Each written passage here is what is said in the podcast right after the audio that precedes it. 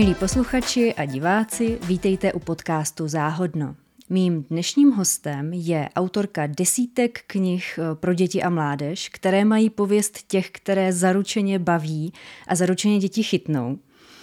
Pořádá workshopy a přednášky nejen pro pedagogy a knihovníky a jezdí za dětmi do škol po celé republice. Klára Smolíková, vítejte. Dobrý den, děkuji za pozvání. Začněme u té otázky, kterou řeší asi každý rodič a pravděpodobně i hodně pedagogů. Jak přivést děti k tomu, aby nejenom četli, ale aby si to zamilovali, aby se z nich opravdu stali čtenáři, kteří se těší na čtení? Je na to něco? To jsme začali otázkou, se kterou už pak si asi vystačíme na zbytek povídání. Eh, je to obrovský komplex. Eh, záleží na tom, eh, z jaké strany se na to podíváme. Samozřejmě taková ta nejjednodušší odpověď je, pokud se doma čte, doma jsou knížky, máme vlastně už částečně předpřipravený terén. Pokud dítě vidí už v rodině a můžou to být i prarodiče, nemusí to být, jako jsou třeba v páru, jeden čte, druhý nečte rodiče, ale musí vidět, že někdo čte opravdu jako schutí a uh, umí o tom mluvit. To je další věc, umí to sdílet. Eh, ne každý ty svoje záliby a to svoje nastavení umí sdílet a my nejsme moc zvyklí o tom, proč nás čtení baví eh, s dětmi mluvit. My se hodně soustředíme na to mluvit s dětmi o tom jejich čtení, hmm. ale o vlastní četbě moc nemluvíme. To znamená, proč si nějakou knihu vybírám, proč si jednou vezmu oddechovou knihu, proč mám rozečteno víc knih, proč se k nějaké knížce vracím.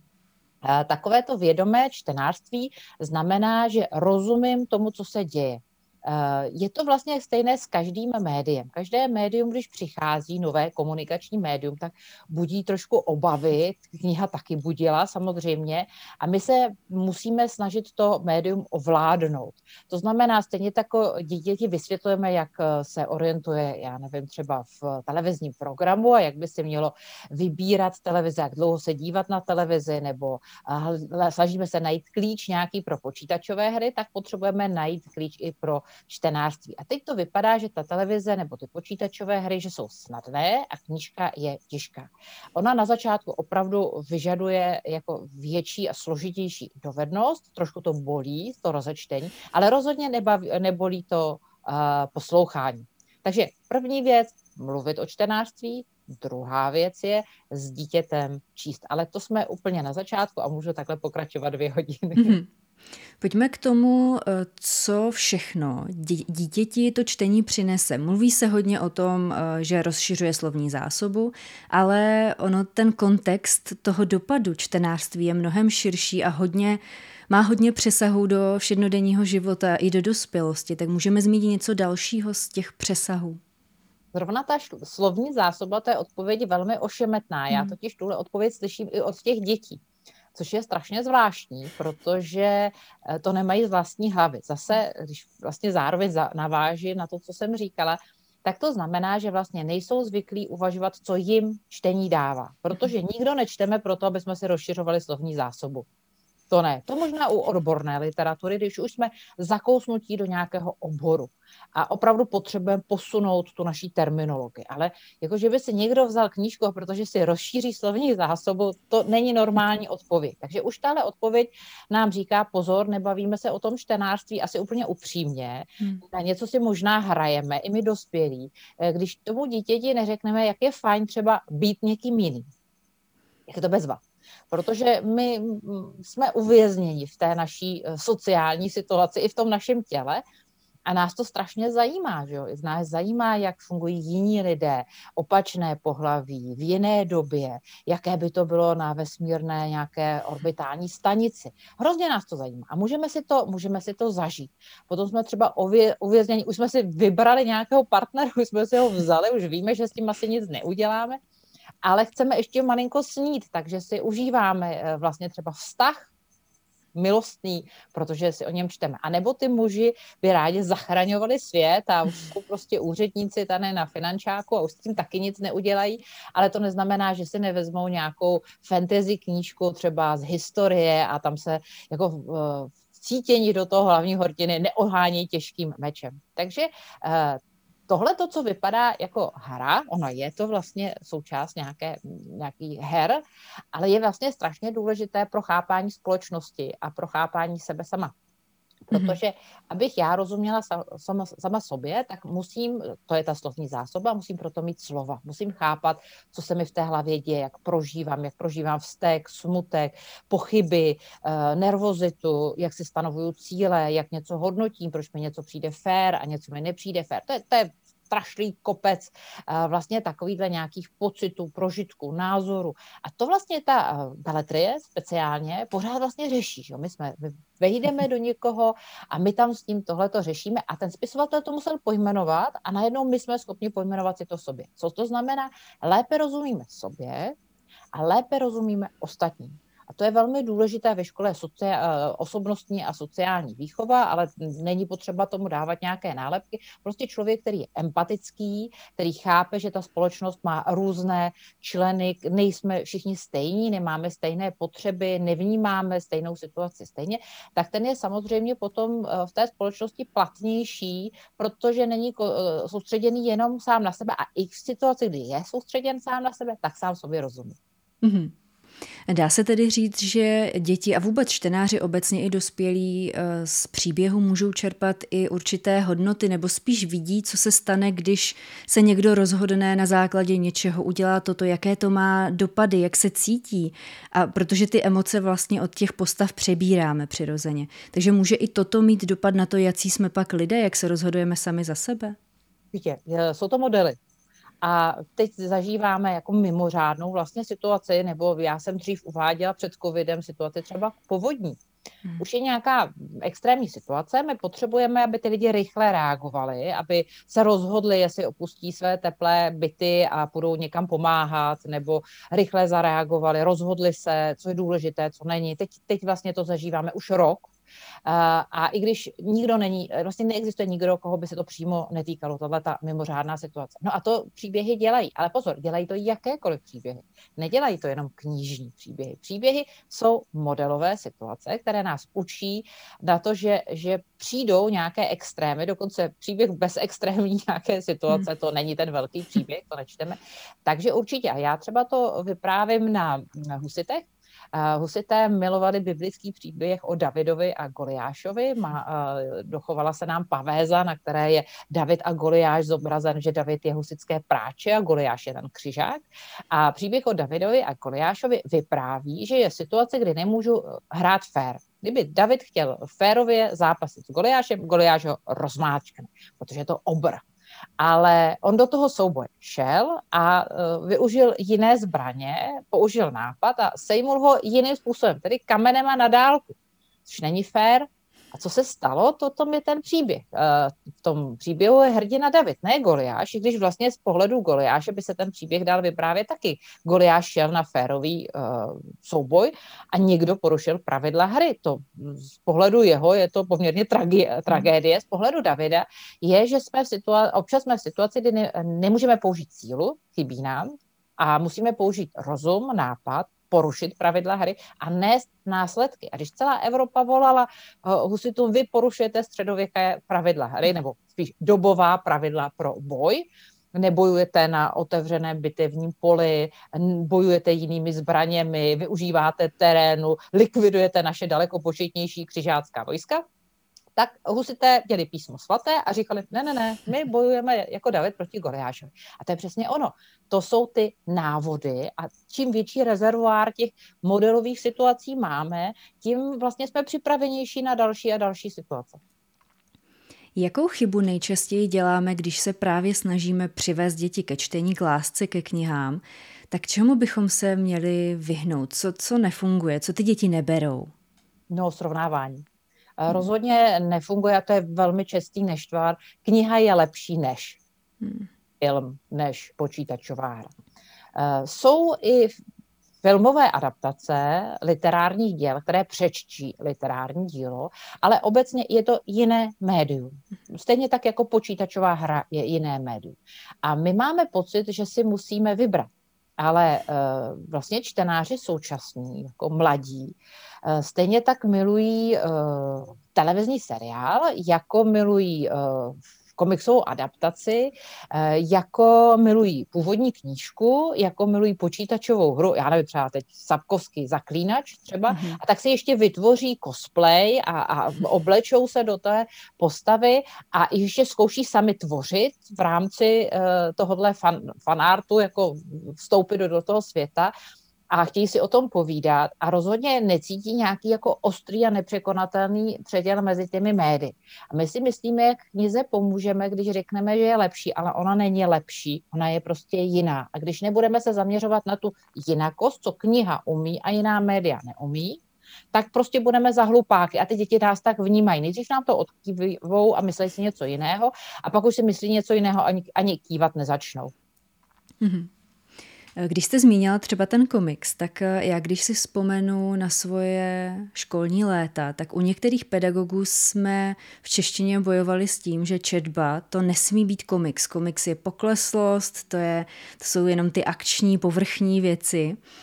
Eh, docela se to vyvíjí, ale zajímalo by mě, jak moc. Setkáváte se ještě tady s tímhletím přístupem, jako že komiks je míň než kniha?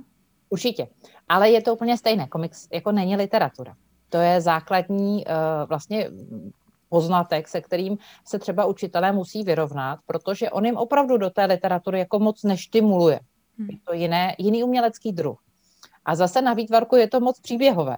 Takže eh, kam s tím? První věc je, že eh, máme ten, jak se jako komiksu u nás vlastně nikdo nevěnoval, myšleno, socialismus neměl komiks stejně jako nacismus rád, to znamená, přerušili nám úplně normální kontinuitu, kterou my jsme tady měli a ta komiksová tvorba za první republiky mm, před první světovou válkou, tady prostě šla ve stejné linii jako všude jinde a historicky prostě obrazový příběh najdeme na středověkých otářních malbách. To není nic mm, jako nového, jenom ty bubliny budou vypadat jako mluvící pásky, jako banderoly se to jmenuje a jako bande jako banda a role jako rolička papíru. je to prostě svitek, který je popsaný latinským nějakým názvem a jsou to, je to zobrazení nějaký, nějakých svatých a, a je, to, je to sekvence, je to posloupnost mm-hmm. vyprávěna obraze. V každém katolickém eh, kostele máme křížovou cestu konec konců. A eh, tím, že vlastně se tomuhle nikdo nevěnoval, tak eh, my jako 30 let po revoluci, což už je poměrně hodně, pořád jedeme v takovém tom, jako to je brakové, pokleslé, buržoázní vyjadřování, což je nesmysl. Můžeme to vnímat jako umění, francouzi to označují jako deváté umění, můžeme říct, že je to jiné médium, jiný umělecký druh, to je jedno.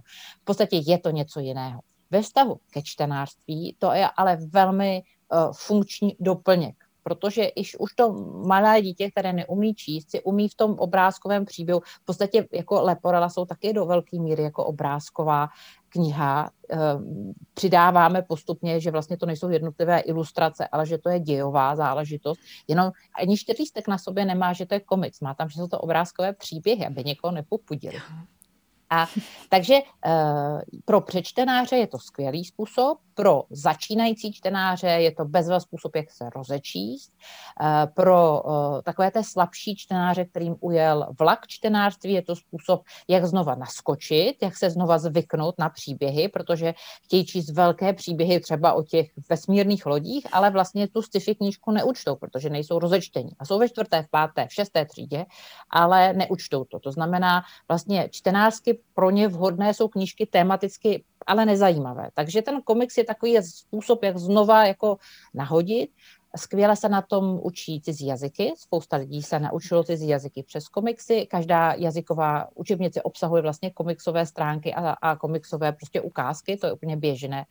No a ku podivu eh, tím dokážeme vysvětlit složité odbor, eh, odborné záležitosti, odborná témata, což já jako muzejník znám z muzeí, my běžně komiks používáme, protože víme, že ten člověk tam nemůže stát a hodiny číst nějaký text, prochází nám expozicí a my potřebujeme mu něco vyprávět, využijeme komiks a takovýhle jakoby komiksů, které nás seznámí s nějakým odborným historickým tématem, je hodně a jsou zase hodně využívané. A vizualizovat něco je často šikovnější, než to popsat. Když chci hmm. vizualizovat, jak se dělá sud, a udělám to jako sekvenci, jako posloupnost, tak to všichni pochopí.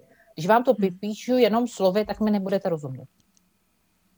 Jak je na tom komiks se zapracováváním do výuky pomocí, eh, ať už oddělených výukových listů nebo samotných celých komiksů, které eh, třeba zpracovávají historickou látku, kterou chceme dětem otevřít. Jsou tomu pedagogové už více otevřeni?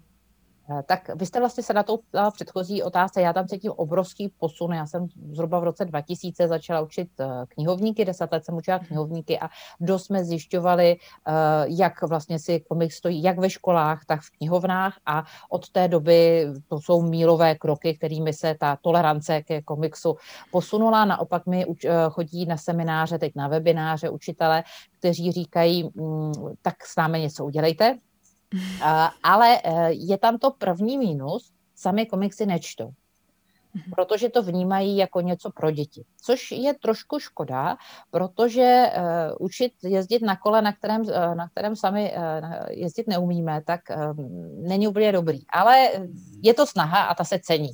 Uh, vlastně ty komiksy, protože u nás vychází skoro, jako, ne skoro, u nás vychází vlastně víc komiksů pro dospělé, tam daleko větší uh, pestrost titulů i žánru, tak vlastně je spousta komiksů, které by opravdu mohly natchnout je jako čtenáře, ale do toho oni nejdou, vlastně koukají jenom na ty dětské komiksy, což je škoda. Ale určitě uh, se bubliny máte skoro v každé druhé nějaké učebnici, uh, nějakou sekvenci tam najdete taky. Vyloženě, že by, hm, dneska máme rámcové vzdělávací programy, tematizovaly komiks nebo komiksovou gramotnost, to samozřejmě ne, ale to by k nám chtěl každý, myšleno finanční gramotnost, mediální gramotnost, hmm. uh, polytechnické vzdělávání, to, ta škola není nafukovací. Spíš jde o to, ten komiks si osahat a zkusit ho používat, když se nám to hodí. Ku podivu učitelé rádi se s dětmi uh, vlastně zúčastní různých komiksových soutěží a často to je poput, že si říkají, aha, ale my vlastně nevíme, jak ty děti dobře jakoby namotivovat nebo připravit, aby mm-hmm. nakreslili dobrý komiks. Takže i třeba někdy tohle je ten důvod, proč se sami začnou uh, nějak seznamovat víc s komiksem. Mm-hmm. Když teda uh, zabrousím do těch historických témat, která vy jste i uh, v několika knihách zpracovala, Eh, ať už jde o Husa nebo o Komenského nedávno, tak eh, když si vyberete téma, které dětem pravděpodobně na začátku není tak blízké, život Jana Amose Komenského, jak na to jdete? Jak vůbec začínáte přemýšlet o tom, jak těm dětem vůbec toho Amose předložit, aby je zaujal? Já na dětmi vůbec nepřemýšlím. Já přemýšlím nad sebou. Uh, já vlastně o Komenském jsem taky nic moc nevěděla, nastoupila jsem předtím do Husického muzea, jako o husitství jsem věděla skoro, skoro nic, jako skoro, skoro každý. A já jsem popularizátor. To znamená, pro mě eh, je, to je naopak jako docela dobrá výchozí pozice.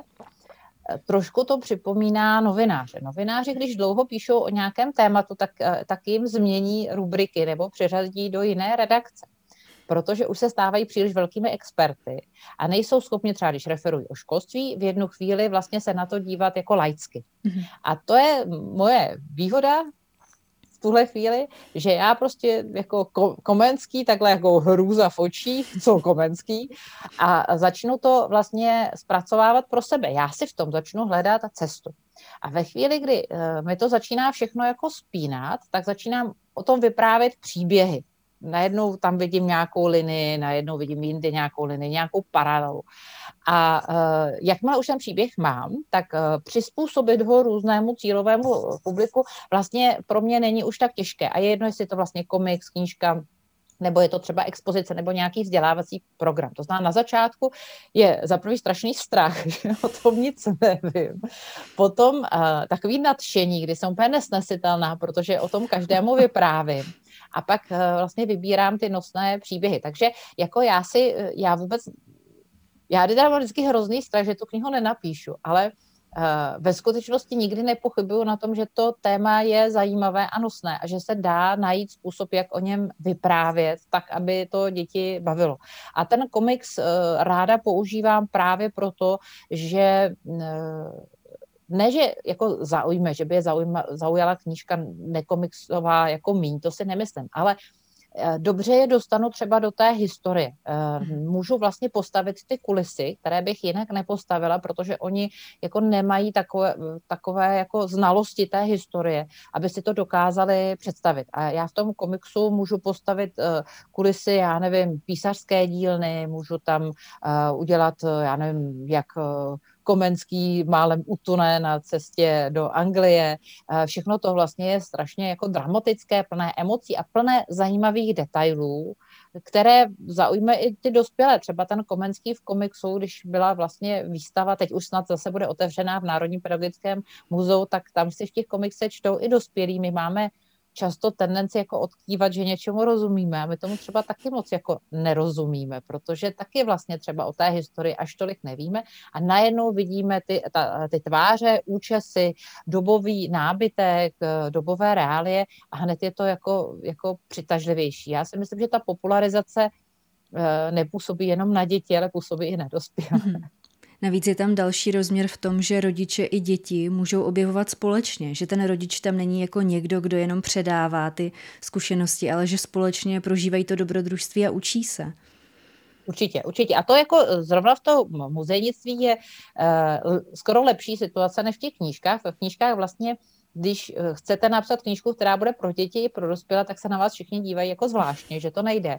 Ale ta výstava je vždycky pro různé věkové kategorie. Takže vy si vlastně v tom prostoru hrajete s tím, že dole je nějaká interaktivní záležitost pro nejmenší, potom je tam nějaká eh, jako atraktivnější linie, srozumitelnější pro menší děti, pak jsou tam nějaké záležitosti pro ty větší, kteří už jsou schopni jako to zpracovat a pak jsou tam ještě další doplňkové třeba informace pro dospělé a každý si jede jako ve, svých, ve své výšce a společně se jako eh, scházejí a doplňují si ty informace. A já si myslím, že podobným způsobem můžeme koncipovat i knížky, ale zase to znamená s těmi knížkami potom jako dělat třeba v té rodině, anebo v té škole.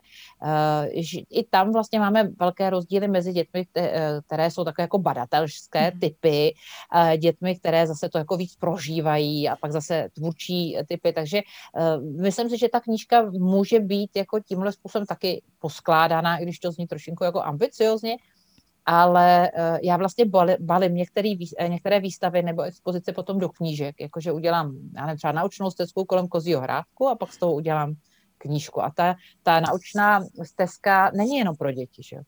Mm-hmm. Když jste zmiňovala ty detaily a ty kulisy, které v komiksu pro děti anebo pro čtenáře obecně eh, prostřednictvím výtvarníka vytvoříte, tak mě napadá, jak strašně náročné musí být eh, zapracovat tam přesně třeba dobové reály, které se liší od těch našich. Jinak se stolovalo, jinak se oblékalo, měli jiné zvyky. Nemluvě o jiné kultuře nebo etnické skupině, jako jsou třeba židé. Tak jak tady k tomuhle přistupujete? No to je právě na tomto drahé. Jeden z důvodů, proč eh, komiksy moc nevycházejí, pro tak eh, je, že vlastně na to celý ten tým stráví strašně moc času a vznikne zase jenom jako kniha. Zatímco kdybych já napsala textový příběh a výtvarník doplnil ilustrace, tak to máme jako za poloviční čas. A hmm. tak proč si to takhle chceme komplikovat?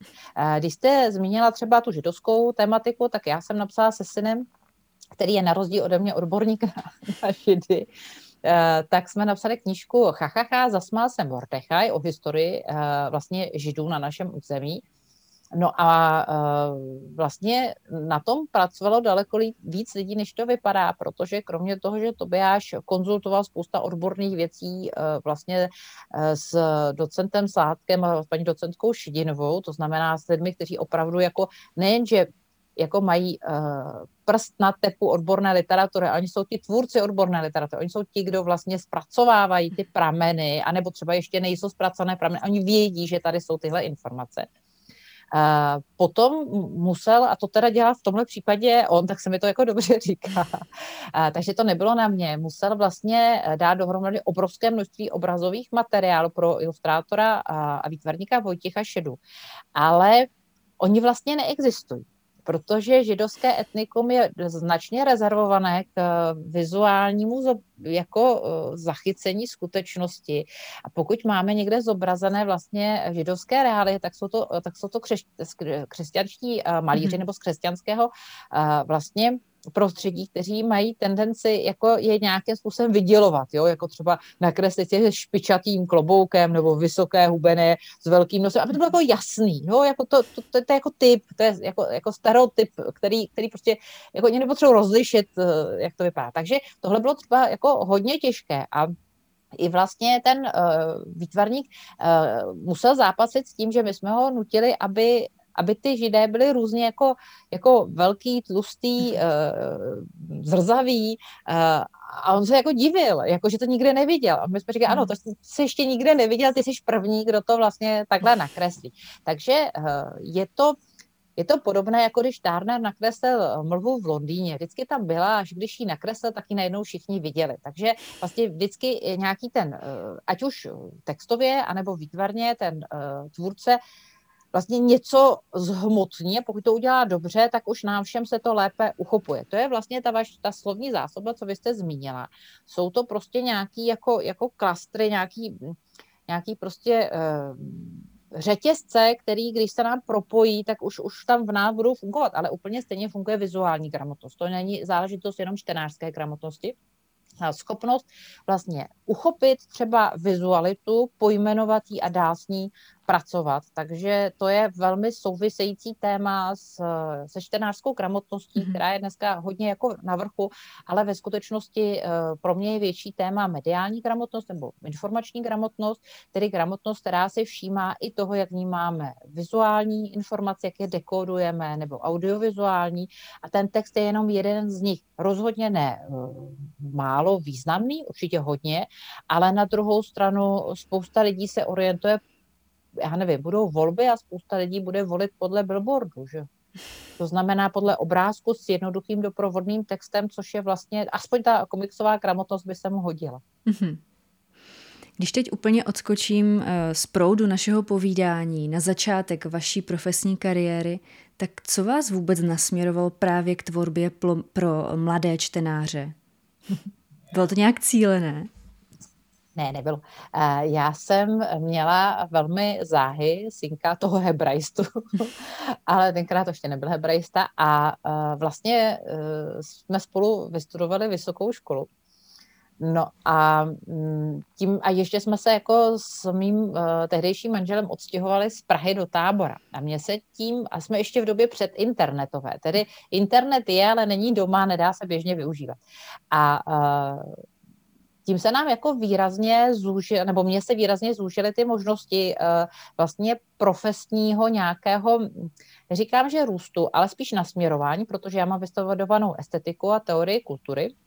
A tím pádem uh, nějaká jako um, původně jako viděná budoucnost v recenzování divadelních představení nebo ve spolupráci na nějakých projektech, nějakých galerií se dost jako eh, ochromila, protože jednak jsem z toho tábora jako nebyla moc akceschopná a, a druhá eh, vlastně to tak jako hm, najednou nebylo téma. A co bylo naopak téma, je, že máte doma malý dítě a máte doma manžela, který uh, se vlastně jako vystudovaný učitel přeorientovává na ilustraci dětskou. A je potřeba, aby mu někdo napsal tu scénář komiksu, tu nějakou rubriku, tu vlastně dělal nějaké vzdělávací materiály, tak jestli bych to teda jako nechtěla napsat, tu nějaká spolupráce na učebnicích. Takže uh, to zacílení bylo dané prostě tím, že jsem se vychýrala z té Prahy, měla jsem malé dítě a manžel uh, chtěl dělat ilustraci, takže jsme vytvořili takový jako tandem, takže vlastně uh, prvních uh, 18 let mé tvorby vlastně všechno je ve spolupráci s uh, jediným ilustrátorem a to je Honza Svolík. Mm-hmm. A našla jste se v tom, v té své práci, která vám byla tak jako okolnostmi uh, daná? Krizi, já jsem měla krizi samozřejmě, protože uh, jednak uh, tahle ta doba měla několik jako nahoru dolů, nahoru dolů, teď uvidíme, co bude ekonomicky. A jakmile vždycky ta ekonomika má problémy, tak první vlastně smete lidi v těchto těch profesích, hmm. volnonožce, eh, zrušit ze dne na den, já nevím, dětskou rubriku v, třeba v Mladé frontě, jo, jako stránku, tak je rozdíl, jestli každý týden děláte eh, pohádku a hádanky do Mladé fronty, anebo ne. A nebo ve večerníku Praha, vím, že eh, on zadělal. A to není vždycky jeden, jako jedna zakázka, to je taková jako vlna. Prostě když se šetří, tak se šetří přesně na takovýchhle jako zbytných věcech. Takže já jsem si vlastně netroufla jít eh, na volnou nohu a já jsem od začátku pracovala, učila jsem ty knihovníky, pak jsem přešla do muzejnictví a měla jsem pocit, že tím jako i opouštím tu tvorbu pro děti, vlastně jsem se tak jako odpoutávala od toho, od toho Honzy, ať, ať si to teda jako píše sám, nebo ať mu to píše někdo jiný a já, že budu dělat něco jako, jako jinačího.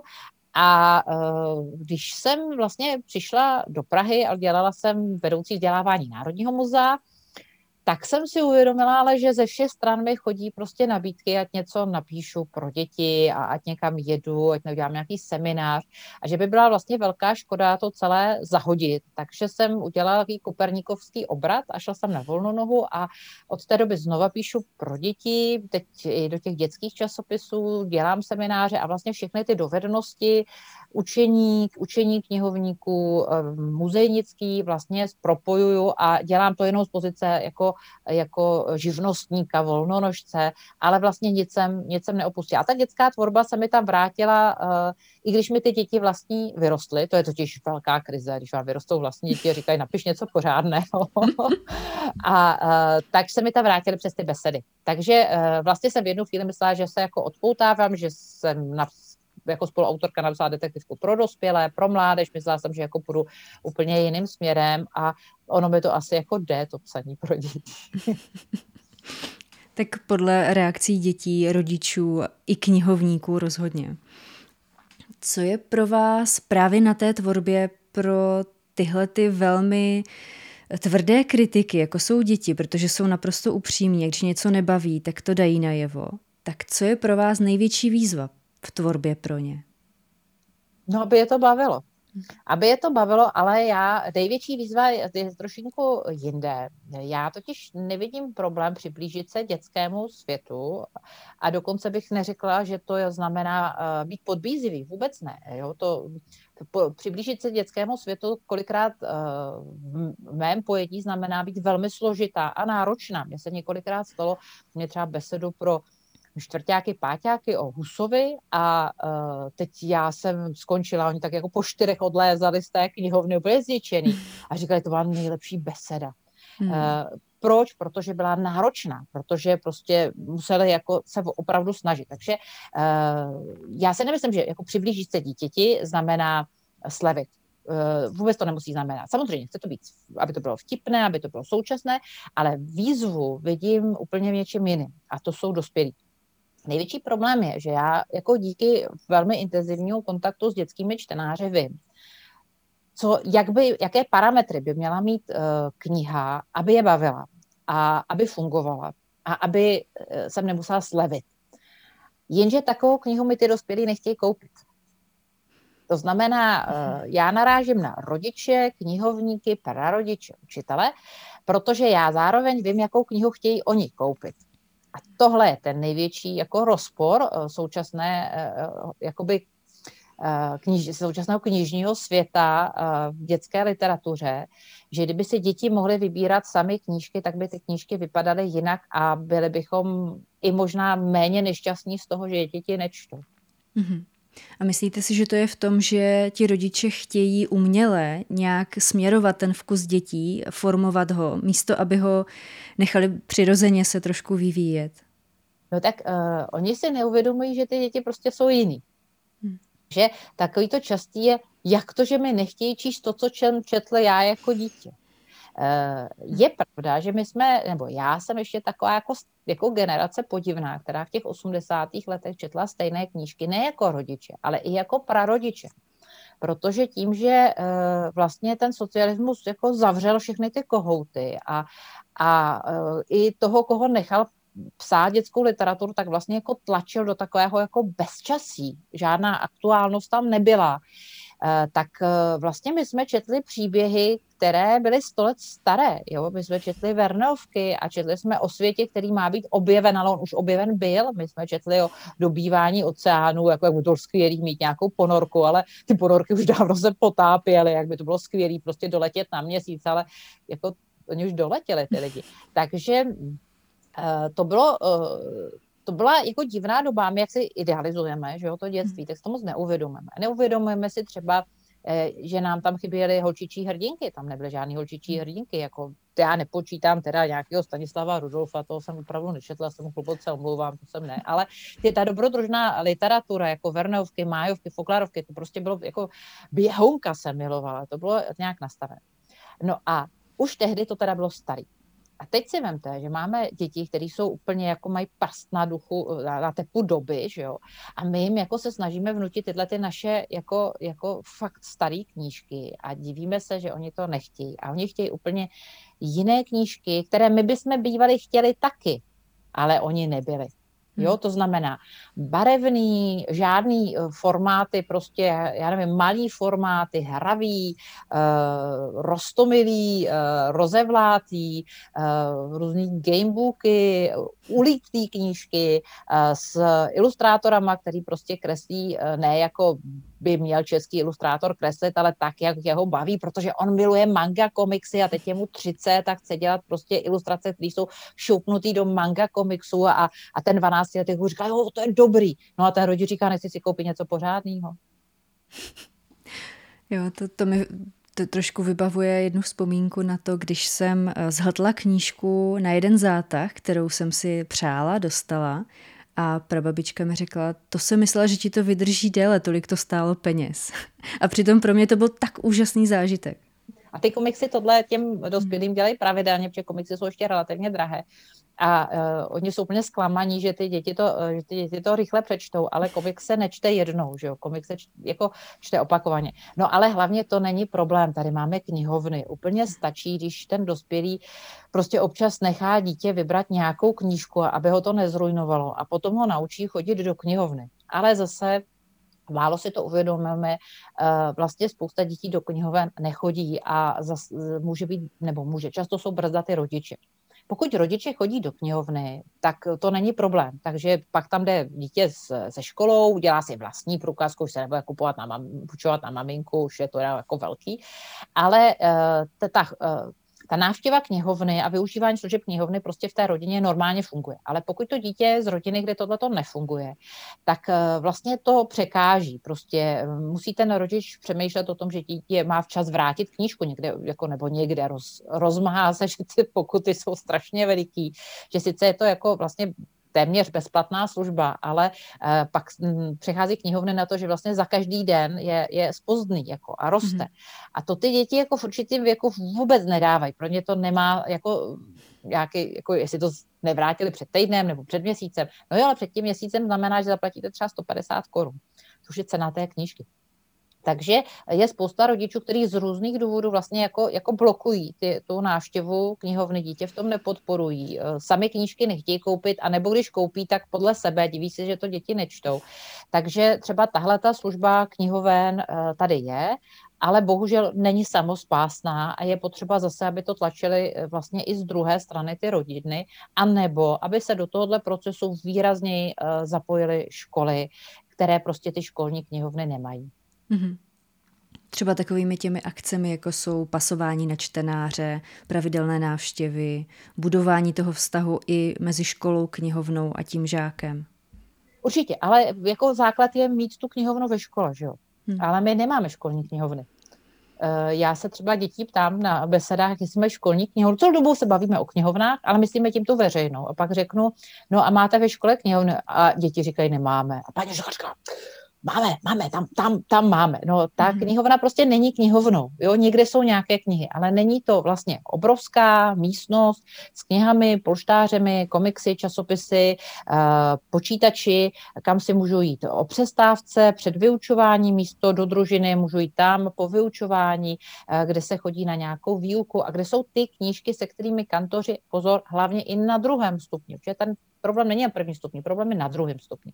Eh, na druhém stupni nám děti přestávají číst, přestávají chodit do knihoven. Eh, knihovníci na prvním stupni drží dobrý kontakt, většinou i s rodiči, i s učiteli, tam jako to vypadá pořád dobře. Tam se to zlomí až na ten druhý stupeň, eh, kdy najednou ten teenager v tom dětském oddělení veřejné knihovny si připadá úplně mimo, nechce tam být, není mu tam příjemno mezi těmi, ještě se ta knihovna otevírá jako i těm batolatům, tak jako batolata do dospěláckých knihovny ho nepustí, takže tady, tady ty děti ztrácíme, ten dobře jako, a tam by přesně jsme potřebovali tu školní knihovnu, která myslí na ty teenagery. Mm-hmm. Pojďme teď k tomu, jak jsme se bavili o tom, jak vůbec to téma přetavujete do konkrétní knížky nebo do konkrétních příběhů. Tak každý příběh, a nemluvím jenom o pohádkách, v sobě má nějaké poselství. Může být více nebo méně z toho trčet, z toho textu, z těch příběhů. Jakou formu volíte vy právě, jaký přístup volíte k tomu poselství, které se vkládá do knížek? Je to nějak naplánované nebo spíš čekáte, co se samo vynoří z těch příběhů? Já jsem takový bytostný edukátor, takže já mám spíš problém se toho zbavit. Jakože když si řeknu, že to bude úplně jenom hravá eh, knížka a ne, nebude, nebudu tím jako nic myslet, tak stejně myslím. Takže uh, já jako vlastně mám problém opačný. Já mám problém to nevkládat do těch knížek. Ale taky otázka je, co tím myslíme. Jsou spisovatelé dětských knih, kteří, kteří se hodně za, eh, zaměřují třeba na ty vztahy, na vlastně nějakou emoční inteligenci a podobně. Eh, to já zase úplně nejsem. Já jsem, já jsem ten badatel. Já prostě objevuju fakta, eh, souvislosti, pokud něčemu nerozumím, jdu do historie a vysvětlím to jako v nějaké historické, historické perspektivě. Takže já vlastně i ty uh, fantazijní nápady hodně používám uh, jako jenom nějaký prostředek. Takže to je, to je jako můj problém, nebo problém. Já to nevnímám jako problém, ale tak je to taková moje vizitka, takže já se jako toho poselství nebojím, já ho tam vždycky nějak mám. Mhm. Já ho tam naru, protože vlastně na, na spisovatele já jsem hodně komunikativní, já nejsem ten introvertní spisovatel, který píše, protože nerad jako mluví. Já i ráda mluvím. takže eh, já si tu knížku umím jako převyprávět, obhájit a podobně, takže eh, jako to tam vnutím. Spíš eh, můj jiný problém je, že já jsem spisovatel, eh, který to nemá až tak jako rozvržené dějově, eh, takže já se spíš musím dostat do toho jako vytržení spisovatelského psacího a v rámci něj to, to vzniká. Já mám třeba hrozně mizernou paměť, to mi nikdo nevěří, já si nic nepamatuju. Jako vlastní děti už to vědí, říkají, si nic nepamatuješ. A protože mě to všechno padá jako hrozně rychle někam hluboko, nepamatuju věci, které si běžní lidé jako běžně pamatují. Uh, jsem schopná ale uh, vytáhnout jak z toho spodu, tak prostě z nějakých informačních zdrojů zase obrovský jako balík informací k něčemu. Jo, třeba, třeba já nevím, k tomu komenskému. A já si to jako nastěhuju do takového mezipatra, tam si dám všechno to harampádí, tam se jako zavřu, tam si chodím a tam z toho jako ten příběh jako uvařím. A pak to zase všechno propadne kam si do neznáme, takže já za dva roky nevím, co v té knížce je. Já, když se třeba teďka připravujeme nový vydání knížky, která je 6 let stará a já to čtu úplně jako text, říkám, to vůbec nevím, že jsem to tam napsala. Uh, tak, uh, takže uh, já, já jsem jako drzá natolik, že vím, že když do té místnosti si vlezu a začnu a ten příběh jako nechám růst, tak mi vyroste, vyrosteme i s tím poselstvím, i s tím nějakým přesahem. Skoro bych řekla, že si pak musím dávat pozor, aby to nebylo moc školomecké, protože přestože nemám vystudovanou pedagogickou fakultu, tak mě ta popularizace, ta osvěta, mě to prostě jako, jakoby baví. Už na té fakultě, když jsem studovala ty obory, které jsou vlastně značně kabinetní, jako třeba estetika, tak vlastně jsem neustále přemýšlela, co s tím, jak by se to dalo použít. Jakoby to, co mě zaujalo na těch přednáškách, se dalo přetavit do něčeho jako obecně použitelného, aby si ty zajímavé věci dozvěděli i ty další. Tohle si pamatuju a vím, že když jsem psala bakalářskou práci na estetickou výchovu a v souvislosti, souvislosti jsem se podílela na učebnici výtvarné výchovy pro druhý stupeň, tak se na mě všichni na té katedře koukali do zklamaně. No. Tak to je zase škoda. Ale tak nenechala jste se odradit. No, to ne. Co patří mezi ty základní věci, které byste ráda dětem předávala v knížkách nebo i na přednáškách, na besedách? Dá se to nějak schromáždit a shrnout? Asi se to takhle úplně jednoduše schromáždit uh, nedá. Uh, já se zaměřuju hodně na uh, vztah ke knížce jako takové, protože, jak jste se ptala na začátku, pokud ty děti, ta knížka mine, to znamená, nestanou se z nich čtenáři, tak se ochudí v mnoha mnoha oblastech. Já jsem tady zmiňovala uh, tu schopnost nějaké empatie. Uh, poměrně jasné je, že uh, je to i možnost studovat, že vlastně vysokou školu v podstatě bez slušné gramotnosti čtenářské nemůžete absolvovat a hmm. časem by to mělo být i čtení odborné literatury a cizojazyčné odborné literatury a to, to jsou hodně vysoké mety, takže já vždycky říkám, je úplně jedno, co ty děti čtou, hlavně, že čtou a pokud čtou moje knížky, je to prima, ale pokud po mé besedě ty děti jsou namotivované na čtení, ale vyberou si jiné knížky od jiných autorů, tak mi to vůbec nevadí. Jo, to prostě ten čtenářský vkus, to, co vám sedne, to je hrozně proměnlivé.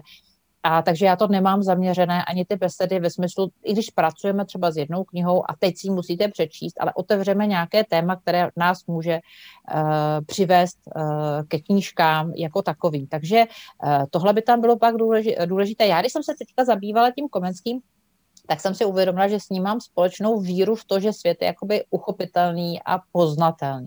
Uh, že pořád mám pocit, že uh, jako uh, bude nám lépe na světě, pokud se o ten svět budeme zajímat. A i když už si nemyslím mm, ve shodě s mým oblíbeným Vernem, že jako všechno vyřeší velký bílý muž, který zná vždycky racionální řešení, že jsou věci, které už jsou jako za naší zkušeností anebo za racionálními možnostmi, uchopení, tak ale pořád věřím tomu, že pokud se svět uh, předloží, uh, a to je i ten svět příběhu, jako něco atraktivního, zajímavého, kdy se těm dětem uh, jako vyplatí do toho investovat ten čas a to úsilí, tak se nám to všem vrátí. Uh, že hmm jim bude lépe, nám bude lépe, že, že to je něco, co, co prostě jako udržuje tu kulturu živou. Já jsem vlastně psala diplomovou práci kdysi na enkulturaci a vliv dětských eh, časopisů na enkulturaci, tedy eh, ta kultura se neustále obnovuje, to tady nebude stát jako ta katedrála. A aby se uh, kultura obnovovala, tak se musí nová a nová generace té kultuře učit. To znamená rozumět té kultuře. A ty knížky jsou hrozně důležitý a velmi koncentrovaný způsob, jak porozumět kultuře, do které jsme se narodili, a e, tím pádem už jako všechno, co k nám bude přicházet, e, my budeme v tom řádu, který nám dá ta knihovna a ty knihy lépe uchopovat. Ten internet nebo ten globální svět je bezbřehý a my se v něm ztrácíme. Ale ta knihovna, to je ten organizovaný chaos. A když pochopíme, jak jsou informace organizované, tak budeme schopni každý chaos si nějakým způsobem jako rozstřídit, kategorizovat, využít v náš prospěch. Já myslím, že nám hrozí ten chaos, eh, ta informační džungle a že vlastně eh, knihy jsou jeden ze způsobů, jak skrotit eh, ten, tu džungli. Mm-hmm. Takže literatura je pro vás nositelem kultury, té, té kultury, ve které ta daná literatura vzniká a může ji tedy přenášet dál. Hmm, to, to je těžký, to, já to tak úplně nemám podchycené, ale když si to vezmete, tak uh, u dětské literatury výrazně dáváme přednost domácím autorům, původní tvorbě. Nečiníme to z nějakého jako úplně jako promyšleného důvodu, tak nějak máme pocit, že to, že to je dobrý. A jakmile jsme dospělí, tak naopak říká, český autory nečtu. jako, něco světového. A jakoby každý uh, spisovatel eh, český, původní, který třeba píše nějaké sci-fi nebo, nebo historický román, tak musí jako poměrně jako obstát jako, jako s konkurencí všech zahraničních spisovatelů. Jako, hmm.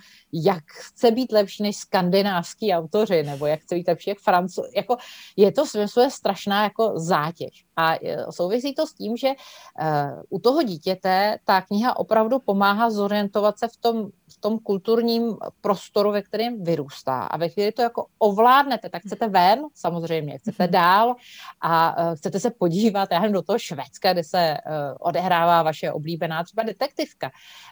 To je úplně normální, ale u těch dětí opravdu nejde jenom o, o to, co čtou, ale jak čtou, že čtou, koho čtou, Eh, prostě těžko bude francouzské děti zajímat takové míře třeba, já nevím, husitství jako české děti, že jo? Je to, je to nějaká pozvánka do toho, do té naší kultury a potom samozřejmě se otevře daleko víc možností, ale Vemte si, máte čtyřleté dítě a počíte si v knihovně krásnou obrazovou publikaci, kde je, jak se staví dům, ale je to hrázděný dům. Mm-hmm. Jak jezdí mlíkaři a jak vypadají popeláři. A dítě jako je naštvaný, protože hrázděný dům se nikde nestaví, mlíkaři nejezdí a popeláři taky vypadají úplně jinak.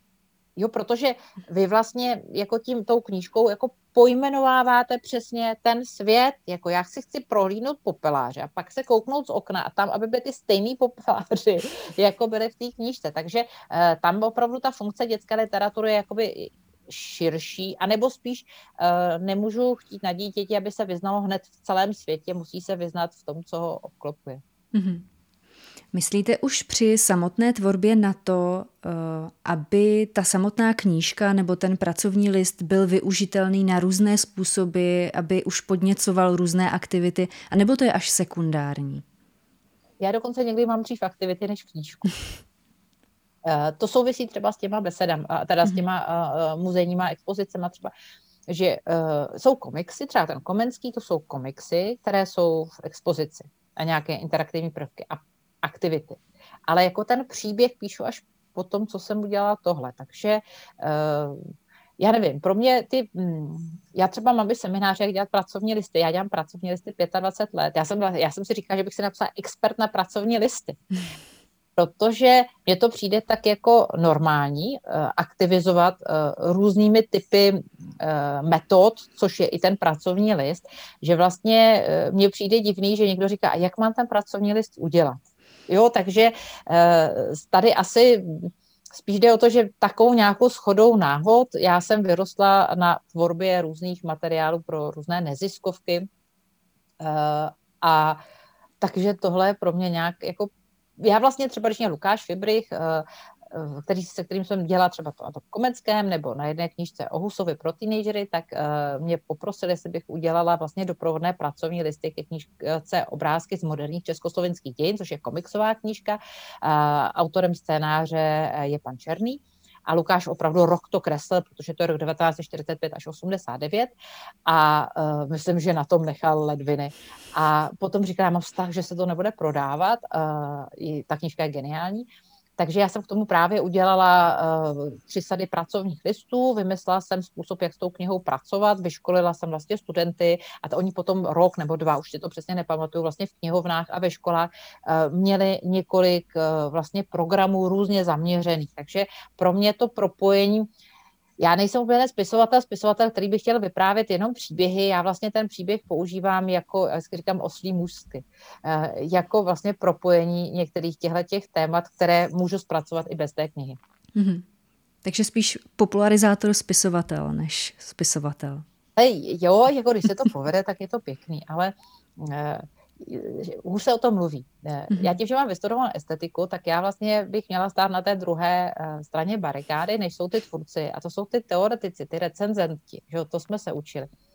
A uh, ono je to taky tvůrčí záležitost. To říkal Šalda, že jo? Jako to je taky tvůrčí, protože každý ten umělec řekne, když mě kritizuješ, napiš to sám. Ne, hmm. na, ta dovednost, ke které já jsem byla jako trénovaná, je to kreativní uchopení třeba toho uměleckého díla z hlediska nějaké reflexe. A Eh, tím pádem vím, jak je to složitý. To znamená, eh, já jsem velmi sebevědomá, když mluvím o nějakých seminářích, o nějakých vzdělávacích akcích nebo něco, to jako to to, ale když mi začnete jako šťourat a mojí holčičce se ten, teda vaše knížka, ten příběh moc nelíbil, tak jsem úplně bezradná, jo, tak takhle mhm. zmenším, to jsem se snažila. Eh, je ta, ta tvorba, je to jiný, jiné nastavení, je to, hm, to strašně těžký. Eh, kvalita příběhu není, jestli se ve velkým líbí, když to vidíte, eh, když se vlastně literaturou dlouhodobě zabýváte nebo rozhovory, že vlastně oceňované knížky v dětské literatuře, anebo kdekoliv, ale v té dětské literatuře je to také nejviditelnější. Paradoxně jsou knížky, které většina dětí naprosto jako jednoznačně odmítá, že to nechce.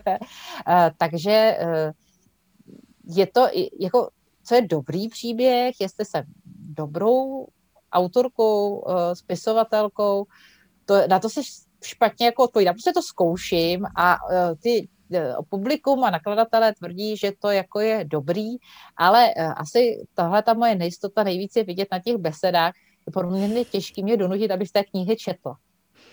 já jako nechci. Mě baví vlastně vytáhnout ten, tu linku edukační a s ní mm-hmm. pracovat, ale jako za ten příběh ne, že se stydím, ale že nejsem jistá. No třeba já osobně tu popularizaci velmi oceňuju, protože uh, jsem k ní přičichla až jako dospělá a začala jsem úplně nadšeně tu popularizaci uh, sledovat a konzumovat, ať už pro mládež nebo, nebo pro dospělé. Dostala jsem se ke spoustě témat, které mě třeba ve škole nebavily a říkala jsem si, tohle prostě není pro mě. A teď zjišťuju, že to je pro mě jenom díky tomu, že se objevil někdo, kdo to dokázal zajímavou formou uh, zprostředkovat a baví mě to a užiju si to i dneska. A to už je mi přes 30. Takže v tom je to velmi cenné. No, já když jsem mluvila o té náročnosti, tak abych použila třeba zase z jiné oblasti. Třeba děti milují knížky pana Sodomky, jak postavit eh, dvojplošník nebo motocykl. A já jsem doteďka nepochopila, jak úplně funguje spojka v autě. Vím, že tam mám prostě tři pedály a vím, kdy ho mám mačkat, ale vůbec se nesnažím přesvě, přes, jako představit co se v tom motoru děje. A občas, když jako špatně šlápnu a ten motor dělá křu, křu, to si tak jako mám pocit, že vybouchne a všichni ty trpaslíci vyběhnou s těma kladívkama. Eh, a eh, vlastně předškoláci jsou schopni si hm, prostě hodiny prohlížet a, a zkoumat, jak funguje motor u motorky. Eh, pokud to dobře rozkreslíte vtipně, názorně, najdete ten klíč, nebo moje děti milovaly nějaká mamutí kniha techniky, všechno mhm. bylo na mamutech dělaný a taky pochopili všechno. Takže to, to je určitě jako silná věc. Samozřejmě, eh, je to ale popularizace, potřebujeme ty odborníky, kteří jako pracují na té vědě a potřebujeme jako těm dětem nebo tomu publiku říkat a pozor, ještě je tady jako věda a někteří z vás budou ještě výš a budou k té odborné literatuře a k výzkumu a jo, eh, to taky myslím, že tahle ta doba je mm, taková jako ne, nevstřícná. Já vím, že teď se všichni říká, že to je doba odborníků, jo, ale upřímně mám pocit, že se víc staví hodnoty, jako že něco dobře nakoupím a se ziskem prodám, než že se dlouhodobě věnuju výzkumu středověkých katedrál. Hmm. Pojďme se vrátit k těm dětem a k těm besedám, o kterých jste mluvila. Jak si získáváte jejich důvěru, když třeba na začátku je cítit, že ještě vám nepatří? Když přijdete, ještě než začnete mluvit, tak jak, jak to uděláte, aby vám, nechci říct zobali z ruky, aby, aby se navázali na, to, na tu společnou, společnou aktivitu a zapojili se? No, uh, první věc je, že já jako nemůžu říct, že je nějak zvlášť miluju. To vždycky někdo mi podsouvá. Já jako k ním nemám nějaký jako výrazně jako střícnější přístup mě nevadí. Ale spousta lidem děti vadí. Teď to nemyslím špatně. Prostě zvládnete vlastní děti, ale ty cizí lidi, děti vás jako obtěžují. Obtěžují vás, když jsou ve stejné kavárně, ve stejném vlakovém kupe. Prostě spousta lidí uh, jako je zvyklá na svůj klid a ty děti jsou rušivý element. Takže uh, asi ten základ je, že děti by nevadí. To je vím, že to zní tak jako hloupě, ale nevadí mi, takže i mnozí kantoři vlastně jako mají uh, s dětmi problém. Vlastně je to pro ně zdroj nějakého jako neklidu, se, který se snaží jako potlačit a mě ten jakoby neklid, tvořivost, vykřikování, nápady uh, vyhovují. Uh, často vidím, že uh, i jako vytáhnu během té besedy z těch dětí něco jiného než ten kantor, vlastně nastavím jiná pravidla hry, eh, tím pádem se můžou projevit děti, které se v tom daném systému třeba nemohly projevit. A to mhm. neznamená, že by ten učitel nebo učitelka byli špatní, ale prostě někomu ten jejich systém vyhovuje jiný. Uh, ta otázka vaše, pokud budu mluvit o dětech na prvním stupni nebo v mateřské školce, uh, já tam nemám vůbec žádnou bariéru. Tam prostě mhm. vstoupím, představím se, začnu kulit oči, něco vyprávět a, a, a v tu chvíli si s nimi dělám, co chci. Asi uh, nejlíp o tom uh, svědčí to, že já mám třeba programy 90-minutové a jako i třeba pro předškoláky se snažím přesvědčit ty učitele, ať mi je půjčí na 90 minut. Oni tvrdí, že to vůbec jako není možný, že to v životě nebude mhm. fungovat a že maximálně 20 minut se ty děti soustředí a, a, a tak. A pak po té hodině říkají, to je škoda, že jsme si to naplánovali na tu hodinu a půl. A tak. Hmm. Takže uh, tam, tam vlastně to, že jsem zvyklá s nimi komunikovat, že nemám problém s nimi udržovat nějaký kontakt, uh, vytvořit se, jsem hodně jako výrazná, pohybově, mimikou. Já, když jsem jednou slyšela mé studenty knihovnictví, když říkají, nedělej smolíkovou, byla jsem se zeptat, co to znamená. A znamená to nekul oči a nemávej rukama. Takže Ale to, to se těm dětem zrovna líbí. No jasný. No. No. A větší problém je totiž někde jinde. Větší problém je zhruba tak sedmá plus minus třída. Eh, a to je problém úplně všech, kdo přicházejí do styku s kolektivy. Eh, a vlastně spousta eh, spisovatelů říká, mi na ten druhý stupeň nechcem. Ještě v šesté třídě jsou to zlatíčka, který prostě se hlásí a chtějí vám říct, co jako vymysleli a ptají se a vymýšlejí a pochlubějí se. A, a, a pro tyhle zlatíčka paní učitelka zorganizuje besedu a, a oni už jsou v sedmý třídě a ona říkala, on mě někdo vyměnil přes hmm. prázdniny, paní spisovatelkou. jako tohle nejsou. Takže asi to je nejtěžší, když jsou v, v tomhletom věku. Když se to potom jako přeskládá, tak třeba s těmi osmáky nebo deváťáky už je třeba lepší, už potom hmm. řeč, ale ta puberta je asi nejtěžší. Uh, takové ty ledolamky jsou, že uh, oni dost často uh, jako počítají s tím, že přišla ta spisovatelka, já nevím, vy jste říká, že vám je přes 30, vy jste mladá, jo, ale nám chodili takový ty hrdinové socialistické práce na besedy. A to jsme viděli, že bude hrozný, že bude strašný. Mm-hmm. A občas tak jako přišel nějaký řízek, něco vyprávěl, bylo to jako hrozně dobrý. Ale jako pokud vy už předem jako vlastně říkáte jako a buďte hodný a přijela až z Prahy a ať nám neuděláte ostudu, tak vy vlastně vstupujete do prostředí, který je jako velmi složitý. A když se k tomu přidá to, co jsme říkali na začátku, teď ta kniha, jo, ta spisovatelka, ta kniha a teď jako vlastně jako kdo jste vy se ukáže na tom, jestli jako vůbec jste schopni tady komunikovat o té velké knize. Tak pak mi pomáhá jít úplně na začátek a bavit se o příbězích, o vyprávění příběhů, o tom, kde všude to potřebujeme, ptám se jich, eh, jaké hrají počítačové hry, na co koukají eh, v, na seriály, eh, jaké čtou komiksy. Vlastně se bavíme, ať už o té, o, tom, o té tvorbě nebo o té recepci, o tom vnímání v širším mediálním kontextu. Vysvětluji jim, eh, že psaní třeba komiksu je velmi podobný jako psaní třeba počítačové hry nebo mm. filmového scénáře. Eh, vysvětluji jim, že když vlastně píšu, já nevím, třeba detektivku, tak musím nastudovat spousta věcí, že to je, když dělají referát, že si taky musím spousta věcí ověřit, bavíme se o takových věcech, že si ty věci fotím, že si, že když si pak nepamatuju, tak si hodím toho googlovského panáčka na mapu a koukám se, co vidí, takže ne, snažím se jako jako utíct z té pozice, z toho stupínku, na, který, na který mě vlastně ti učitelé v nejlepší víře posadili a postavili. Protože já jim nechci říct, že když nebudou číst beletry, tak budou horší lidé. Já jim chci říct, že eh, když budou číst, tak eh, vždycky je to nějakým způsobem posune a pomůže jim to, ať už budou čímkoliv. A tady mi pomáhá, že když jsem učila knihovníky, tak na té škole asi ještě spojovali ty střední školy, tak na té škole byli uh, cukráři, číšníci, automechanici a my jsme pro ně dělali nějaké projekty o informační gramotnosti a bylo fajn, když ty uh, žáci nebo ty učni říkali, no jo vlastně, když budu jako cukrářka chtít dělat nějaký úžasný dorty, tak bych měla mít třeba sociální sítě, že jo.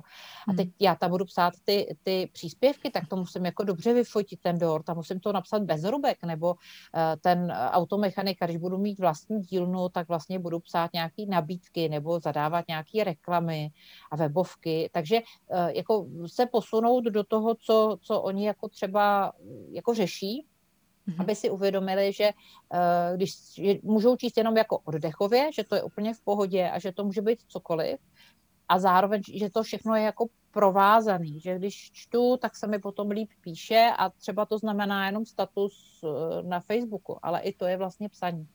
Mm-hmm. Co je pro vás nejlepší odměna za vaši práci? Co vám udělá největší radost? No tak jasně, že když sedíte doma a píšete, tak máte pocit, že to je úplně pitomý že prostě ne, ne, ne, nemůžete sama sobě říct, že jste napsal, jo, jako, když to takhle po pěti letech vezmu, tak říkám, to není špatný, ale v tu chvíli, takže uh, i když vám to ta redakce vezme, tak kdo ví, proč vám to vzali, že už tlačil termín, už jste byli po termínu a tak. No a když vlastně tu knížku přinesete, teď jste si tam třeba vybojovali nějakou obálku, nějakého ilustrátora, nějaké řešení a teď to tam nějakým způsobem na té besedě představujete a, a, a necháte k tomu se vyjádřit. A udělali jsme takovouhle oranžovou obálku, co si myslíte? Ale to je dobrá, ta modrá by, to, to by nebylo tak dobrý. A prostě najednou jste s tím publikem, pro který jste to dělali, ale byla jste od něj oddělená, mm-hmm. tak uh, člověk jako odejde uh, našlápnutý. Mně se vlastně jako nestává, že bych odešla z besedy jako zklamaná z dětí. Někdy jsem zklamaná z dospělých, protože to třeba nějak organizačně jako se všechno pokazí a, a já mám třeba nějaké podmínky, aby tam bylo do 30 dětí, aby to bylo dlouhý, a aby měli nějaké, aby byly ideálně v knihovně a protože vím, že když mi dají prostě do tělocvičně 8 tříd, tak, tak jako hmm to nebude fungovat, nebo jo, tak to jsou takové jako věci, které ty mě třeba jako rozesmutní, ale jako z dětí jsem jako, jako taková jako nabitá, to je, to je, to je výborný. Takže uh, určitě, když je toho moc, tak samozřejmě říkám, já mám takový ty prázdniny, já se taky těším na prázdniny, že jo, přestanou vesedy, budou prázdniny, budu psát, to je úžasný, jako odpočinu si a pak zase už v té druhé půlce srpna říkám, už bych chtěla nějaké besedy. Mm-hmm. Takže já vlastně svým způsobem jsem takový zakuklený učitel. to jste mi hezky nahrála na další otázku. Co podle vás dělá skvělého pedagoga? My se o tom bavíme v několika besedách, protože uh, to máme u Husa, uh, Hus mm-hmm. jako pedagog a máme to u Komenského. Komenský jako pedagog, co to jako znamená. Takže já se vlastně dětí dost často ptám, co dělá uh, dobrého pedagoga dobrým. Mm-hmm. A uh, tak jako většinou se shodneme na několika věcech. Uh, nemusí být nejchytřejší.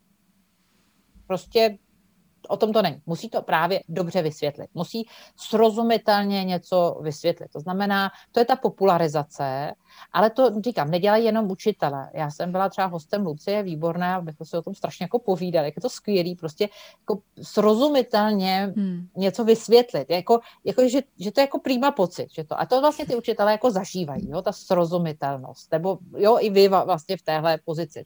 Další věc je, že uh, pedagog musí být vtipný, musí uh, vlastně to nějakým způsobem vygradovat, uh, musí tomu dát určitou lehkost, neříkat to tak jako, že to tak prostě je, musí si z toho dělat legraci.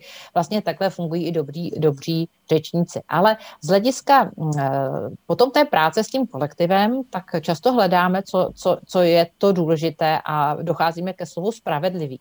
Mm-hmm. Že by měl být spravedlivý, že vlastně buď přísný nebo hodný učitel vlastně ani jedno není úplně skvělý, uh, protože spravedlivý přesně znamená, že jako měříte správnou mírou, že někde na někoho platí přísnost, někomu občas potřebujete něco odpustit a podobně. Takže tohle je vlastně i téma, o kterém se bavíme s dětmi. Já sama samozřejmě, když s těmi učiteli přicházím denodenně do styku, já jsem jako i učila na pedagogické fakultě jenom externě právě mediální výchovu, eh, tak eh, já jsem vlastně k učitelům strašně kritická.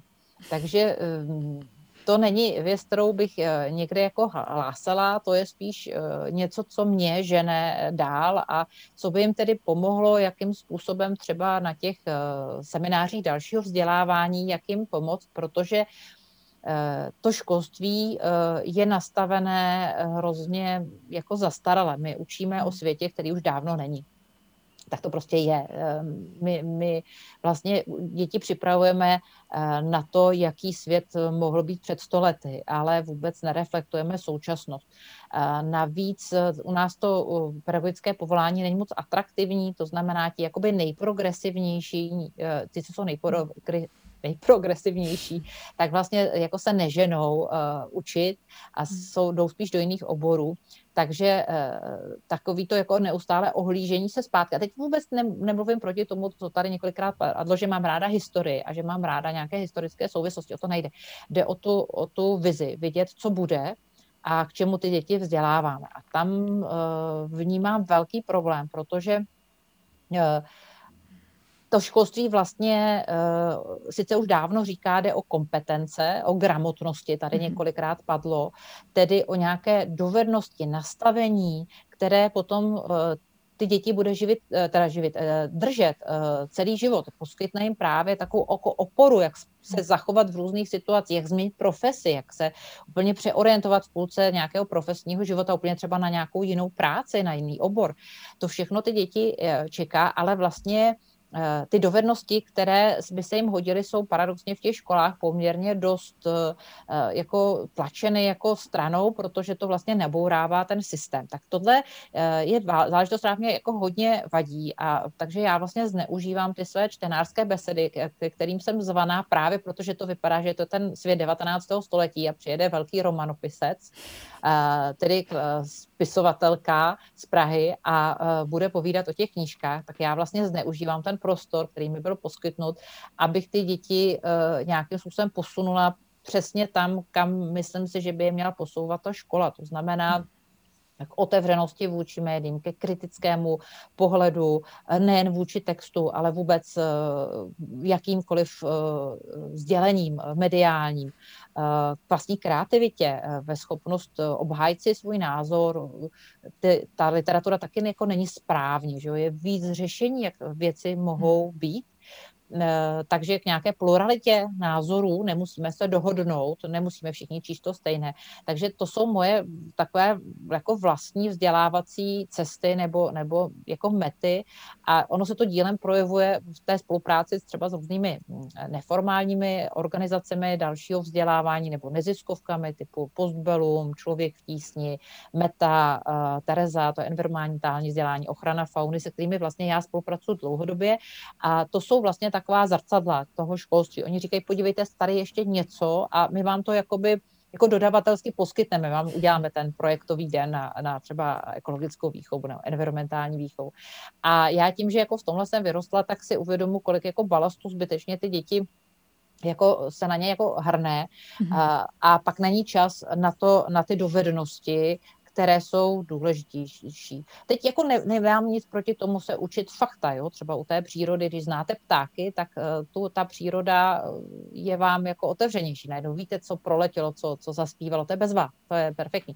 Ale eh, nemůžete těma jenom dalšíma a dalšíma informacemi to dítě udusit. Musíte teda taky vylíst ven a kouknout se na to ptáka, anebo, nebo já nevím, dát do hnízdící budky nějakou kameru a udělat z toho projekt a prostě hledat takový nějaký další cesty. Ale rozhodně bych jako neřekla, že školství je špatný. Já jenom, když jste se mě zeptala, tak prostě mhm. zrovna ten kantor, to je vlastně profese hned eh, s knihovníkem, se kterou já přicházím nejčastěji eh, do styku, takže vlastně tam mám největší přehled, eh, vidím učitele, už vím, co je to za typ učitele a vlastně jsem jim hrozně vděčná, že mě umožňují vlastně jim do toho vstoupit a vlastně třeba i ten systém malinko nabourat, mm-hmm což třeba i jim ukáže nějaké možnosti eh, nebo cesty, po kterých pak můžou jít.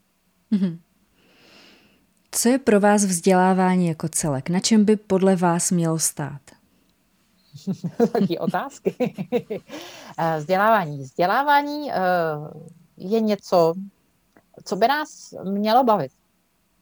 To je takhle sice, to jste se zeptala, tak já jsem odpověděla, ale mm, ty děti jsou uh, už v tom předškolním věku neuvěřitelně zvídaví zvídavé. A to vlastně na těch knížkách vidíme. To jsou ty encyklopedie dinosaurů, to jsou prostě neskutečný jako uh, detaily, které ty děti pojmou. Já teď bydlím kousíček od zoologický, že jo? to jsou ty děti, co vyžadují každý týden zoologickou a prostě jako ta, ta kapacita je úplně neuvěřitelná. A najednou no, my a těší se do té školy. A najednou vlastně v té škole místo toho, aby tohleto obrovské našlápnutí, který vlastně přirozeně v těch dětech je, a oni té škole obrovsky důvěřují, se změnilo jako ve velký jako sprus a odpor a, a, a nechuť a, a vydělování eh, těch lepších a oddělování od těch slabších, což třeba neznamená vůbec, jako že, že by nebyli schopni dalšího vzdělávání, spíš, že třeba jsou jako z rodin, kde tak nejsou podpořeny. Hmm jako selektování dětí a všechno. A velmi rychle se dostaneme do stavu, kdy eh, těch radostných školních kolektivů je velmi málo a takových těch jako z musu je, je hodně. A eh, to je hrozná rána, kterou my jsme dali něčemu strašně přirozenému a to schopnosti a ochotě dětí a nastavení poznávat ten svět, protože ty knížky konec konců ty děti čtou ze stejného důvodu. Oni jako málo kdo zůstane tak velkým čtenářem, jako byl na základní škole, kdy ta, hmm. nebo střední, kdy tou knihou poznává ten svět, pak už ten svět poznává i jinak, má jiné povinnosti a všechno, ale to jako poznávání světa, to ukládání si obrovských množství informací, zdánlivě jako redundantních, to tam je, a uh, z nějakého důvodu uh, se to změní hrozně rychle v nechuť. To znamená, ten systém jako takový přednostní jenom hrozně úzký typ, jako, nebo málo početný typ dětí, který tohleto zvládají. Já jsem docela jako v tom vzdělávání nějak jako procházela, jsem jako si myslela, vždycky jsem byla hodná holčička, fakt jsem se ptala. Takže vím, jak jsem dostala trojku z fyziky na Gimplu, protože jsem se ptala. Už jenom ten fakt, že se ptám, vlastně na mě upozornil. A to, to se pořád jako děje. Takže pro mě je vzdělávání svým způsobem jako nevyužitá šance v České republice. Eh, myslím si, že bychom měli eh, navázat tam, kde byla první republika, to znamená budovat opravdu vzdělanostní ekonomiku, což jedním vlastně z kroků té nové Československé republiky bylo právě to zakládání knihoven v tom roce 1919. Tedy povinnost mít všude dostupné knihy. Eh, jenže teď už to nejsou knihy, že jo? teď už jsou to jiné, jiná systémová řešení. Takže to si myslím, že je cesta a hledat další způsoby, nejen ty knížky, že jo, ale prostě jak ty děti naučit pracovat s informacemi, naučit je být kritický, tvůrčí, zapojit se do toho světa, spolupracovat.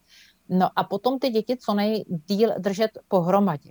To znamená, hmm. uh, ne, jako dlouhodobě nás kritizuje to Evropská unie a já si pamatuju studii, už jak je stará, eh, pana Katrňáka, odsouzení k manuální práci. My přicházíme o obrovský počet dětí, které mají jedinou tu nevýhodu, že jejich rodiče nejsou vzdělaní nebo nedisponují velkým kulturním kapitálem, to znamená nečtou, nemají doma knížky, dělají v nějakém jako zaměstnání, třeba ani maturitu, nejsou to špatní rodiče, ale nemají žádné velké ambice studijní a pokud ten učitel jim řekne, že já nevím, Pepíčkovi nejde matika, oni to vezmou jako fakt a už u toho mhm. Pepíčka nikdy v té matice nic jako nechtějí. Ne, nejsou zvyklí jako ten eh, vysokoškolák, který mu, když učitelka řekne Pepíčkovi nejde matika, tak eh, nejdřív ho doučuje sám, pak se žene doučování, pak vystartuje na tu učitelku, potom změní školu, Jo, prostě jako mhm. nepřipustí si tu variantu, která je ale jako taky možná, že Pepíčkovi nejde matematika. Ale vlastně jakoby zkusí všechno, aby, aby vyloučil tuhletu možnost. A pak se ukáže, že z Pepíčka opravdu bude spokojený knihovník.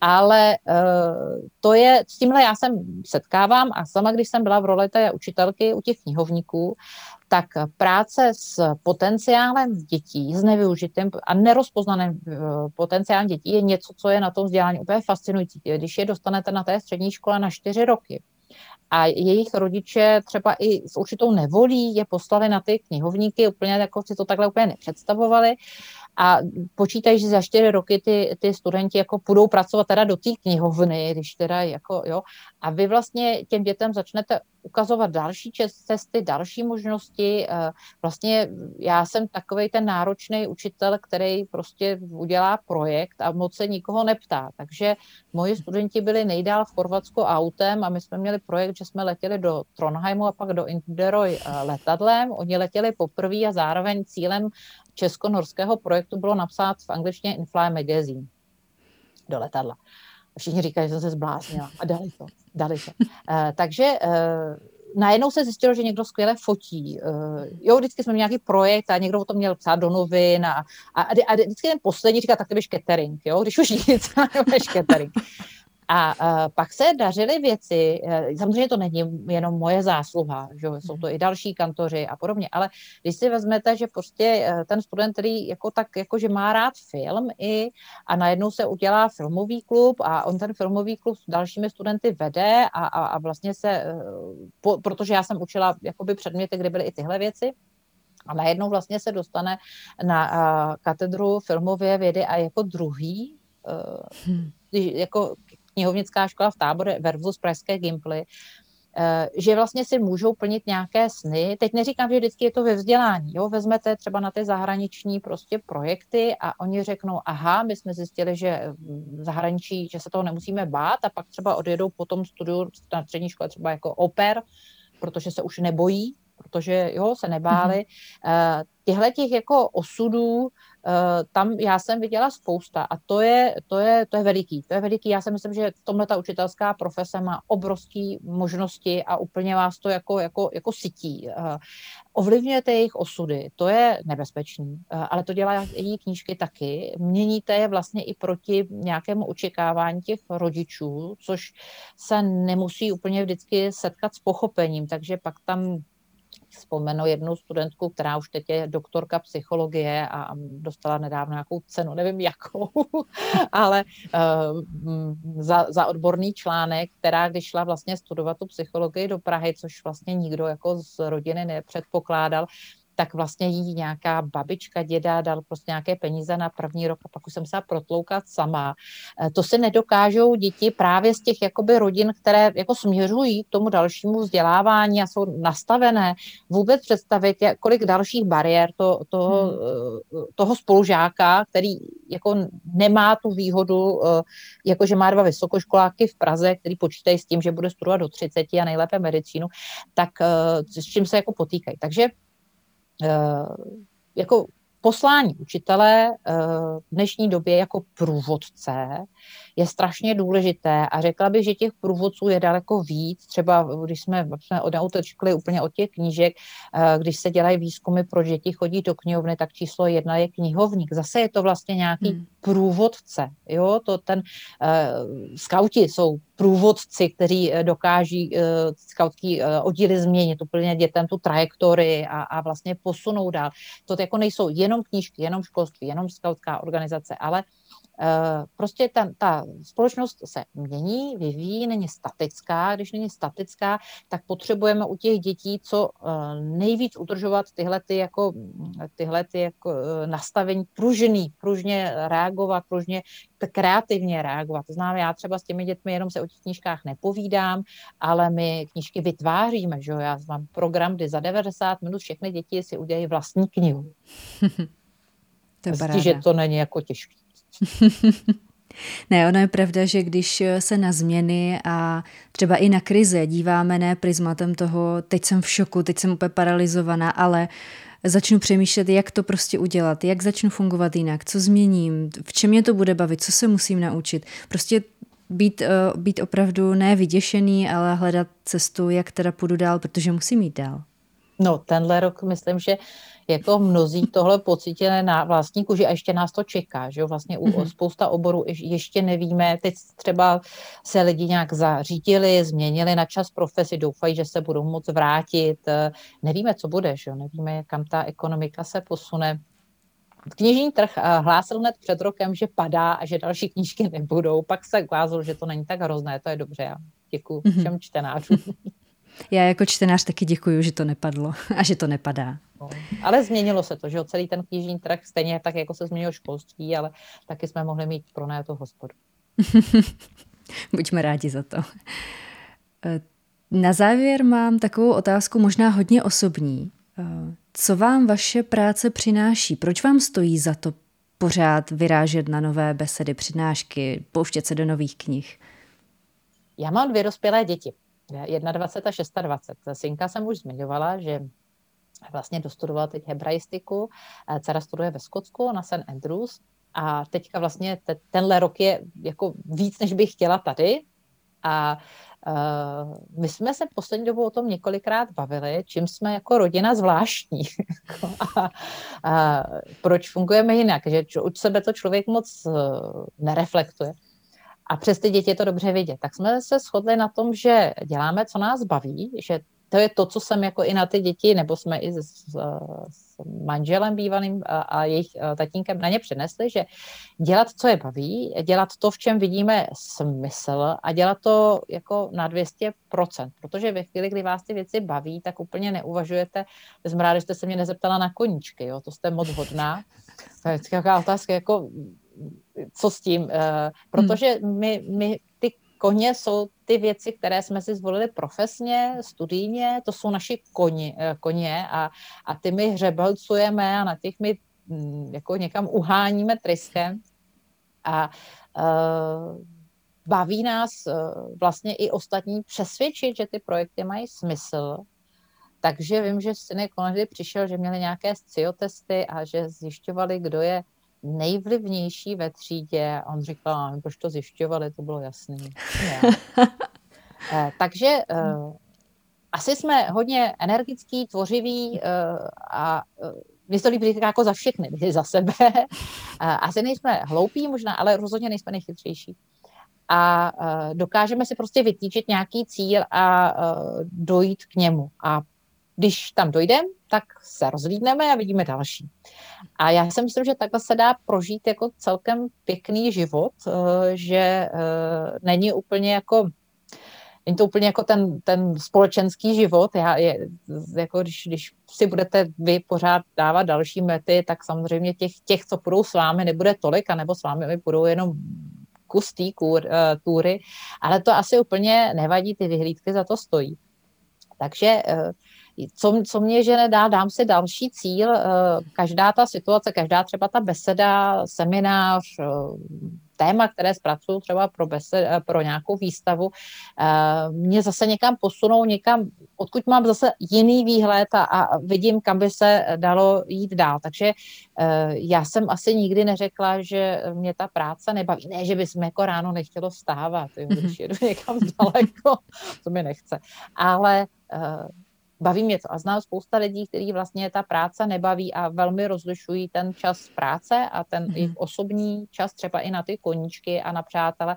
A já to takhle nemám. A to je způsob, nebo to je důvod, proč, proč třeba toho stihnu asi víc než ostatní lidé a, a prý jsem workoholik.